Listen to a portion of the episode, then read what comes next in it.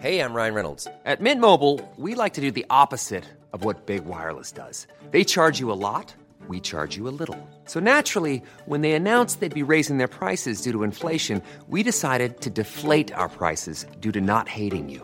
That's right. We're cutting the price of Mint Unlimited from $30 a month to just $15 a month. Give it a try at mintmobile.com slash switch. $45 upfront for three months plus taxes and fees. Promo rate for new customers for limited time. Unlimited more than 40 gigabytes per month. Slows. Full terms at mintmobile.com. Hey, it's Ryan Reynolds, and I'm here with Keith, co star of my upcoming film, If, only in theaters, May 17th. Do you want to tell people the big news? All right, I'll do it. Sign up now and you'll get unlimited for $15 a month in six months of Paramount Plus Essential Plan on us. Mintmobile.com slash switch. Upfront payment of $45 equivalent to $15 per month. Unlimited over 40 gigabytes per month. Face lower speeds. Videos at 480p. Active Mint customers by 531.24 get six months of Paramount Plus Essential Plan. Auto renews after six months. Offer ends May 31st, 2024. Separate Paramount Plus registration required. Terms and conditions apply if rated PG.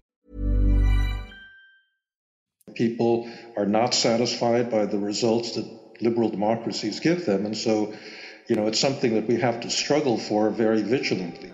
Most of us will never have read a word written by the American political scientist Francis Fukuyama, but many will have often heard his 1992 thesis that mankind had reached the end of history with the collapse of communism, and heard that opinion being ridiculed. The Francis Fukuyama thesis about the end of history was one of the silliest ever propounded, and the fuss it caused was inexplicable. No doubt Fukuyama's arguments were a little more sophisticated than made out, but for many, the idea that liberal democracy has defeated all political rivals is now evidently just plain silly. Is there any real opposition on the ballot? Today, we see liberal democracy in retreat across the world. Authoritarian states such as China, Russia, and North Korea are asserting themselves. I hope no one will cross Russia's red line. But in each case, we are the ones who will decide where the red line is. And even in the West, populism, fascism, and hard left politics seek to undermine representative democracy. Intelligence agencies in Germany are saying right wing extremism is now the greatest danger to the country's democracy, and the country even has a far right party in its parliament. So, what is authoritarianism? Why are people attracted to it, and why is it gaining ground? I went to Queen's University in Belfast to speak to Professor Lee McGowan, who specialises in politics and international relations. Could you define authoritarianism for authoritarianism is something you know as a student I was growing up, and you it was almost like of, you were thinking immediately the, the Hitler, the Nazi regimes into play. You think about Stalin's Russia, uh, and almost seemed and as we went through the Cold War, the end of the Cold War, that maybe all that was in the past. But really, since the it's 2000, we're beginning to see a little more than a creep back of what an authoritarian regime would be. An authoritarian regime is normally a system where power is really centralized, it's controlled. It's normally around one person, but it doesn't have to be. It could be a military regime, but it's normally one person. And they are there out to, another characteristic of it they're out to do is to repress any sort of opposition at all. I mean, they don't want to have any opposition. They, it sometimes could look, it, it look some of these regimes can look as if they are more pluralist than they are. There's more sort of parties in the system, but actually there aren't. There's one party that actually controls the system. So if you look, for example, at the modern day Russian Federation, there are more than one party. It's not Putin, but at the end of the day, President Putin controls the the, the, the, the entire system. Vladimir Putin has renewed his vice like grip on power, seizing a fourth term as Russia's president. And what this does, it, it's it's also from the, the people's perspective, we could challenge the idea: Are they submitting to this new authority, this new centralized power that has a vision of where it sees the country going, about who it believes could be part of the country, and what it will do to that? It will then seek to mobilize public opinion uh, through parties. Control of the media is a really important one, and that we see repeatedly uh, in terms of China we see it in terms of Russia and the way they are actually responding to events in Ukraine. And we're even getting testing the idea of the freedom of the media in countries that are democratic in Hungary. And again, look at these elections this week in Poland about this idea how free is the press, or is the ruling party beginning to put its own sort of people within certain key uh, key sort of areas of the press and broadcasting? Is there a, an attraction politically, philosophically, or psychologically for people to live in an authoritarian situation? I two ways maybe to approach that, but maybe to take a step back and say most people who may find themselves in under an authoritarian government where they're trying to centralize power and and, and, and suppress uh, uh, some of the, the, the, basic sort of liberal sort of democratic uh, rights, they probably don't realize until it comes along uh, what they may be voting for and where it will lead. So, for example, someone like Putin's Russia is, is, is, is, a good example. It began in the 1990s as trying to create this democratic system. There was Boris Yeltsin, but somehow Putin comes to power and begins to move it bit by bit in a new direction. He changes the constitutional several times, enhancing his own power, enhancing his ability to stay for longer and longer. He's been in post now for 20 odd years.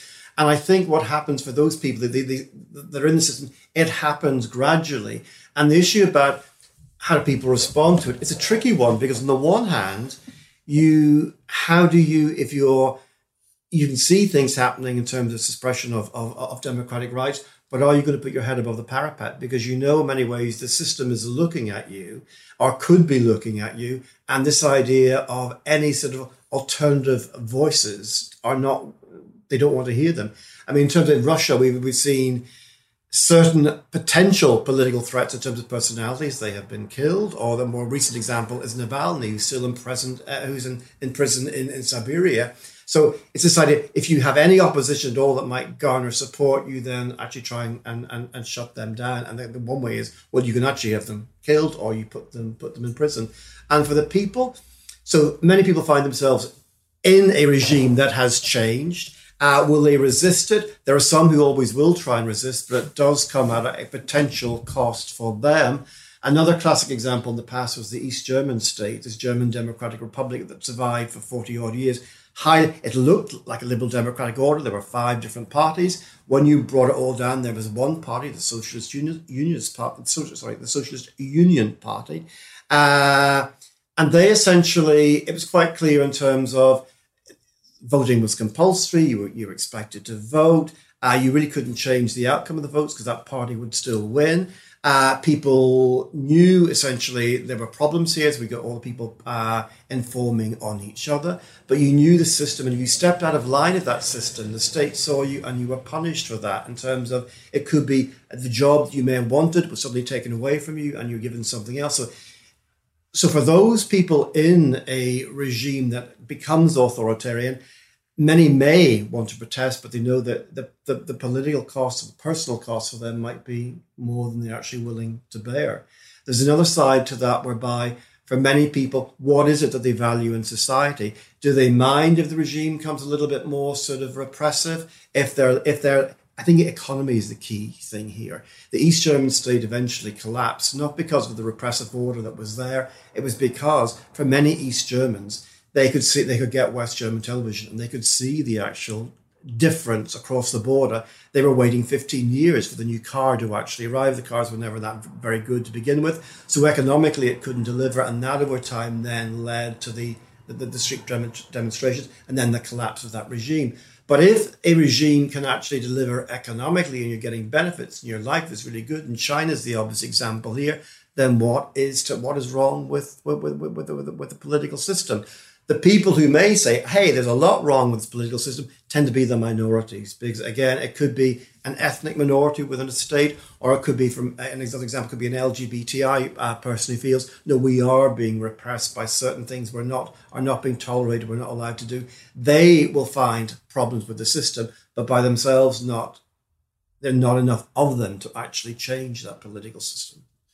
Do you distinguish between authoritarianism on the left from authoritarianism on the right? Are they exactly the same thing, or can we make a distinction? I mean, uh, they're more or less the same thing. It is the same idea in terms of it is a one. It's a, it's a group of tend to be a minority. It's either a group of people. Uh, a, it could be an individual, as I say, it could be the military. But again, their idea is to maintain themselves in power. In order to do that, they're going to try and create a system that will perpetuate them in power. Uh, control the military is absolutely vital for them. That whatever they do, they must maintain have the control of that uh, military in case they need then suddenly to, to use it to suppress any rebellions or protests that may actually uh, occur. So people could play around with, well, on the left it's slightly different, on the right it's slightly different, but really it's, it's the same thing. It's about a regime, a political regime trying to hold on to power.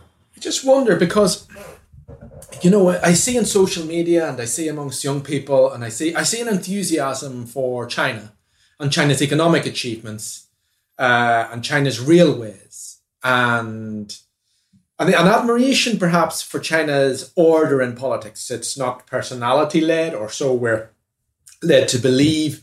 And as, as, as one person I saw writing literally uh, recently, they were actually writing about Belarus. And he said, well, what they won't tell you in the West is it works. Look around us, it works. I mean, so I, I can't help thinking that many people, particularly in the hard right and hard left, look around the globe and they have a great ad- ad- admiration for, for, for authoritarianism.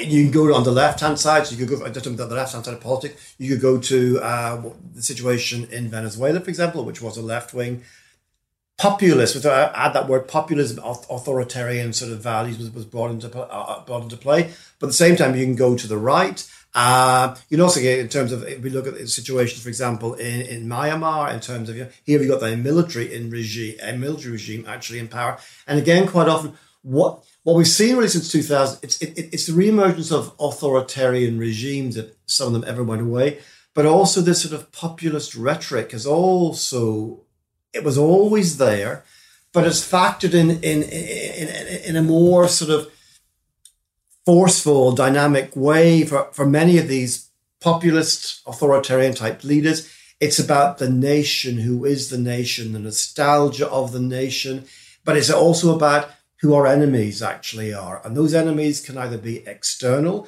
We see this in terms we look at Putin in terms of how his media, the control of, of, of most of Russian media, how they portray his special operation in um, in, in Ukraine to the to, to, the Russian public. So that's uh, actually um, very much there. But it's not only in terms of external people; it's also internal minorities, particularly ethnic minorities. Uh, and you see that in play again. China's another, obvious example where it's doing fantastically well. It's been booming since the early 1990s in terms of annual growth rates the infrastructure in many parts of sort of uh, the eastern side of, of China is absolutely uh, top class. When you begin a bit further afield, and so you see that the, the, the, the, gleam and the glitter begins to disappear as you can move it more inland. But for many people, actually, the, the system is delivering. It's delivering those benefits, economic benefits, and the government is looks to be working. There are protests, but again, Chinese communist leader has now again extended his time in power. That was never supposed to happen under the recent Chinese constitution, but he deems that he is the person, the same that so many other people do, but they're the only ones that can carry the regime actually forward. When he strode onto this stage 10 years ago, signaling he'd become China's new leader, he was a relative unknown. But now it's clear that he's reshaped the Communist Party, the military, and the government so that he's at the top of it all. That builds up because one of the things about all about these authoritarian regimes and authoritarian leaders is they are a little bit they're always very wary. A bit of paranoia creeps in about who might be after their job. Because how long can they in fact the longer they hold on, so Putin's been there for 20 odd years, an even better example, if you look at Belarus, the president there has been in power for 30 years. And this is a whole generation, generation and a half, two generations, that can never get the top posts in politics because this, because certain individuals are holding on. And someone like Putin, again, closes himself away, um, essentially because he is alarmed of other people that actually may actually challenge him for, for the top position. And the problem with all of that is the problem for the authoritarian regimes, why liberal democracies, I think, are way out in, in, in front in terms of the leadership and just the leadership is the fact that I think the longer people are in power, the more they begin to lose reality about what life is like. They may have been very well equipped when they entered into office, but they begin to lose a sense, particularly when that paranoia creeps in about who might be after their job. And then, because what will happen then is, and we've seen this time and time again, is their closest affiliate will only tell them what they want to hear. So the whole idea of a, you know, a, oh, it could be this, oh, but it could be that, that goes out the window completely, and they become fixated as Putin has in terms of his vision of what Russia is, or with Ukraine, his you know, his essay on all of that. They lose a sense of reality. And yet, and yet, throughout the world, this democratic idea is in retreat everywhere. Mm-hmm. And it, well, the promises change, and I think part of it is, I think it's linked to the sort of whole rise of, of, of, of populism. At my age, I'm nearly sixty, and we, we take it for granted in terms of these liberal democracy was the way forward. You know, particularly after the, after 1945, this was the way the world was going, and then end up they all becoming democracies. But you're viewing it now from 2023 and you're thinking, well, it hasn't quite moved that way. And even some of those established liberal democracies, you know, we can talk about uh, do we just take all this for granted? Are our, our, elections, in terms of its turnout, dropping? In terms of it is, in, in, in, instances, certainly at local elections, very low. But there's also something else that's been added to this whole debate over the last probably around about 2010, 2011, 2012, the arrival of social media, the way in which individuals can now reach whole audiences that the mainstream media may never have truly uh, been able uh, to capture, who can begin to spread but really sort of simple solutions to really complicated problems like dealing with immigration. Is there an easy solution? Well, listening to some, there might be. You build a wall, you build fences, but it's not that straightforward. But for a section, for for many people, I think they're after simple solutions when there are no simple solutions there. And unfortunately, people have come along, or fortunately, depending on people's political views, people have come along who've been able to mobilize in the liberal democracies some of the resentment that's out there, some of the anger, some of the what are given as easy solutions to really problematic uh, problems. And along the way, we've also seen it in the liberal democracies where there's less tolerance around than there used to be. There are challenges all over the place. There are also opportunities, but there are challenges in terms of, particularly in terms of migration, about how you once new people have arrived in countries, how they're assimilated, how they're integrated. Are people are people receptive to all of this? One of the things that loomed large in the Brexit debate was this whole immigration debate about new arrivals were they somehow getting better access to education, to housing, to school, uh, to, to hospitals? And it's all sort of waiting for someone to say, no, we, we, we, we, we, we, can, we, we can stop all that. And I think it's that the tone of the debate as well in, in, in, in liberal democracies has become more sort of hostile, uh, ready to dismiss opponents. Politicians have always, you know, been ready, ready to criticize other opponents. But there's something else that's different these days. It's it's almost rubbishing others who don't particularly agree with your point of view.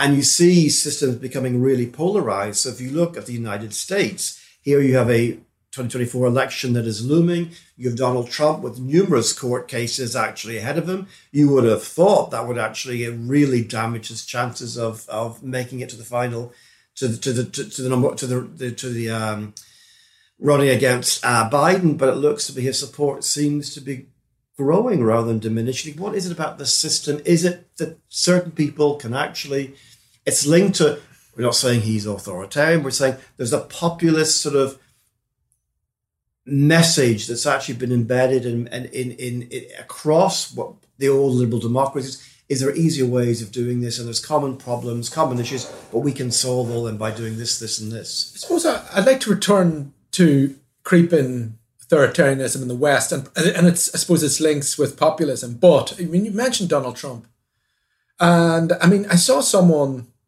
a Western politician, saying, "Well, you know, if you have to choose between Cuba." Citizens can participate at some level if they, you know, engage with the Communist Party and local councils, etc., and you get this, I suppose, a moral leader, and and purporting that to be superior to the personality, money led politics in the United States. We have to admit, if politics in the United States is liberal democracy, you can see why a lot of people in the, in the world would say, no thanks. Yeah, it, it, it, it, it, for, for politics, look, politics, uh, students, this is a fascinating time to be looking to see exactly what are the values that people actually hold. Are things still changing? This weekend, for example, there will be an election in Poland, which could be a, one of those landmark elections, depending on the outcome. There are many people in the current European Union who keep pointing to Poland and they keep pointing to uh, Hungary as the two major examples of there looks to be something, looks to be a shift. They call it sort of illiberal democracy. They look to be, they still hold elections, uh, but the two, but there are two, certainly in Hungarian case, a really dominant party. It could be the case in the, after the elections in, in Poland of a another really dominant political party that tries to shape society in its image. It's less, it's just not interested in in, in, in many of the minorities issues. Uh, it's interested in terms of pushing an agenda. And to do that is quite prepared to. So, what it wants to do is we're back to this idea of, of, of controlling the media. You appoint your own party officials to certain key points in the media. You restrict other media outlets from being able to actually uh, re- re- report. In terms of judges, and judges are always very important, uh, you try and change the, the, the, the system whereby you have your own, because more political, you appoint your own judges who, in turn, will actually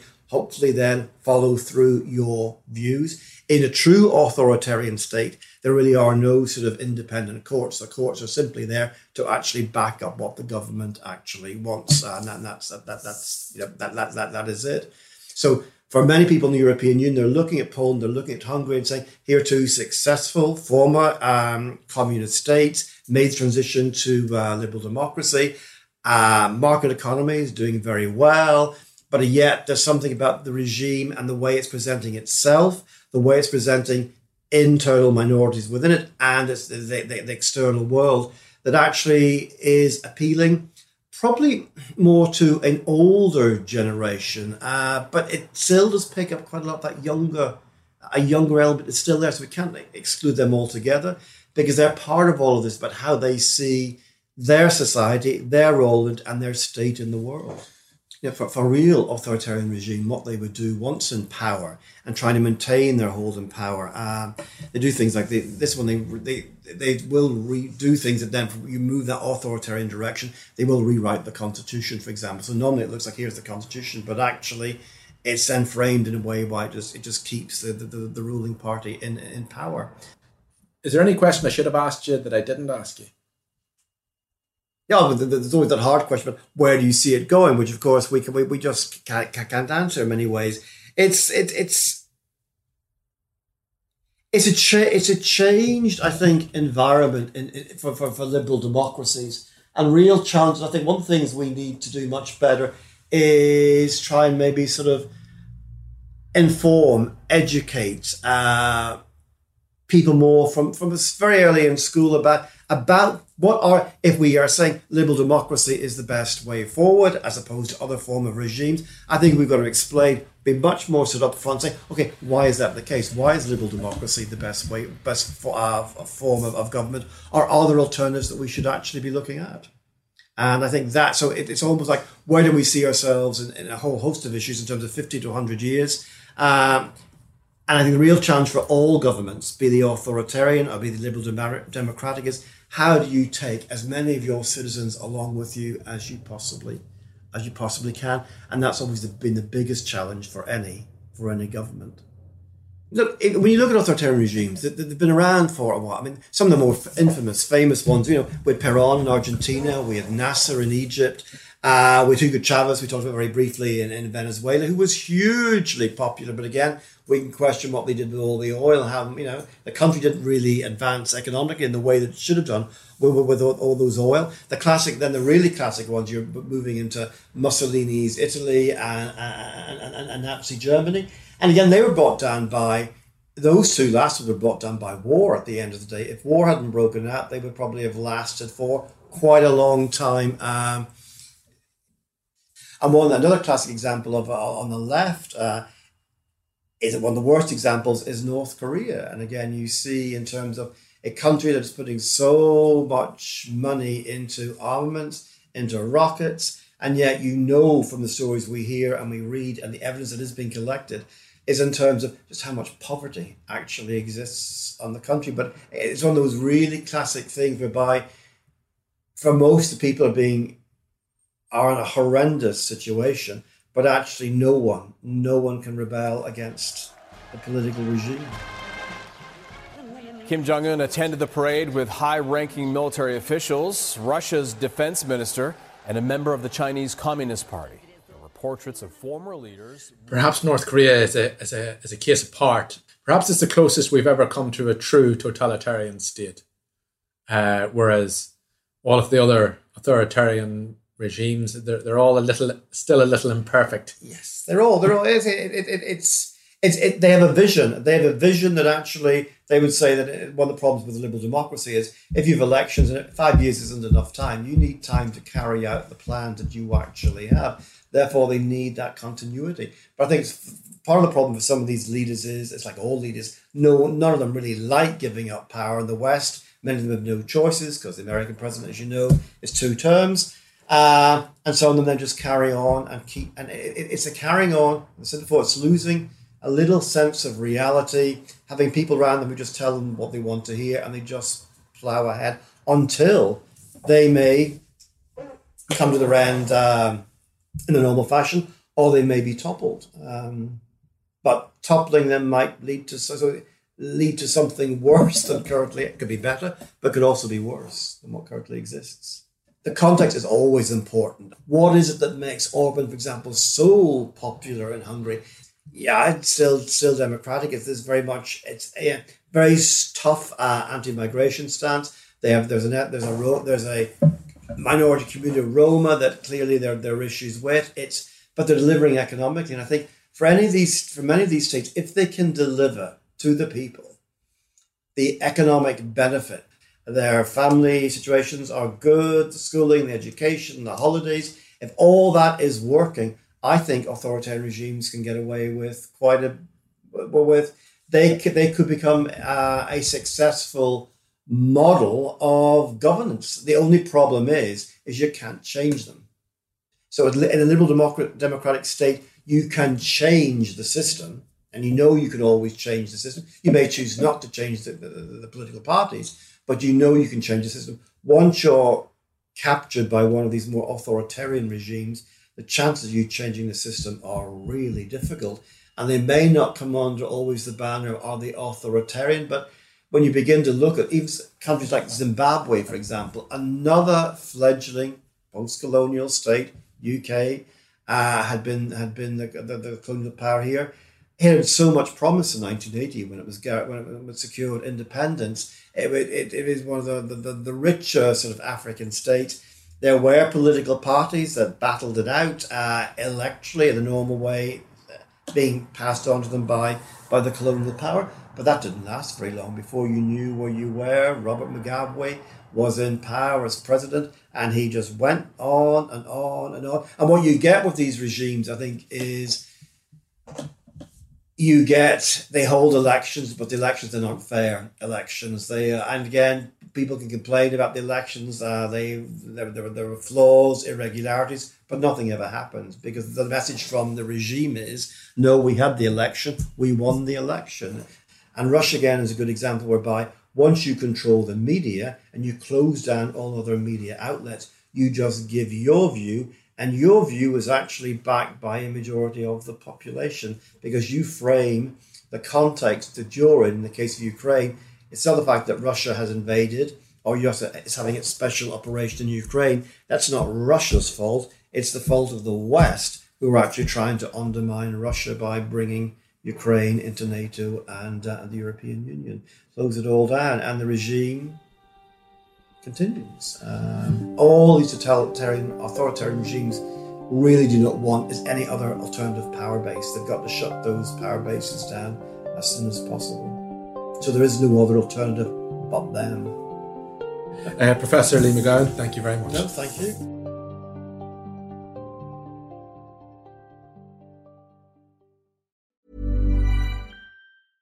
When you get an Irish Independent Digital subscription, you don't just get access to the news at your fingertips. For a limited time, you'll also receive a 75 euro O'Neill's gift card. So what are you waiting for? Get the whole kit and caboodle. Visit independent.ie forward slash subscribe today. Irish Independent. Terms and conditions apply.